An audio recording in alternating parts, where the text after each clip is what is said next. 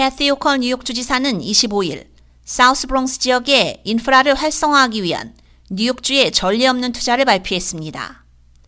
뉴욕주 교통국은 서쪽의 보스턴 로드와 동쪽의 로즈데일 애비뉴를 연결하는 자전거 이용자 및 보행자를 위한 통로와 전용 버스 차선을 갖춘 복합 커뮤니티 커넥터 도로를 추가해 크로스 브롱스 고속도로의 초기 구간을 변형하는데 1억 5천만 달러의 연방 보조금을 받았습니다. 초당적 인프라법에 따른 국가 인프라 지원 프로그램과 미국 재건을 위한 인프라 프로그램을 통해 가능해진 이 보조금은 과거의 계획 오류를 수정하고 안전을 강화함으로써 브롱스 커뮤니티를 다시 연결하기 위한 역사적인 진전을 촉진하는 데 도움이 될 것으로 보입니다. 호컬 주지사는 사우스 브롱스에서 큰 사업들이 이루어지고 있는데 우리는 그 모멘텀을 계속 이어갈 모든 목표를 가지고 있다며 이 새로운 보조금과 초당적 인프라법이 우리를 도울 것이라고 말했습니다.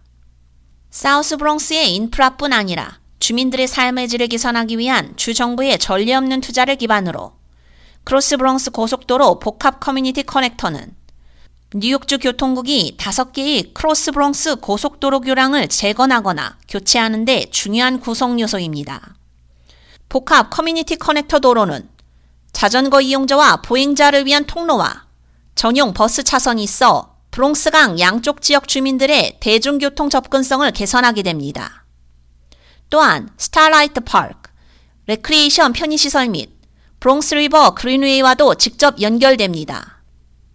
복합 커뮤니티 커넥터 도로가 완공되면 크로스 브롱스 고속도로의 각 방향에서 한 차선의 장기 폐쇄 없이도 교량 건설을 6년이 아닌 4년 만에 완료할 수 있는 임시 우회도로로서 중요한 역할을 할 것입니다. 새로운 우회도로를 먼저 건설함에 따라 교통량을 지역도로로 이동시킬 필요가 없어지고 작업 또한 더 빠르고 효율적으로 진행될 수 있게 됩니다.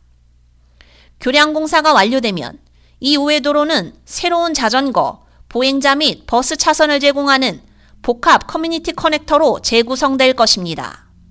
또한 교량 아래 철도 선로와 버스 차고지에 보행자 연결도로 부재로 인해 수년 동안 분리되어 있었던 지역사회도 다시 연결될 수 있습니다. K-Radio 유지연입니다.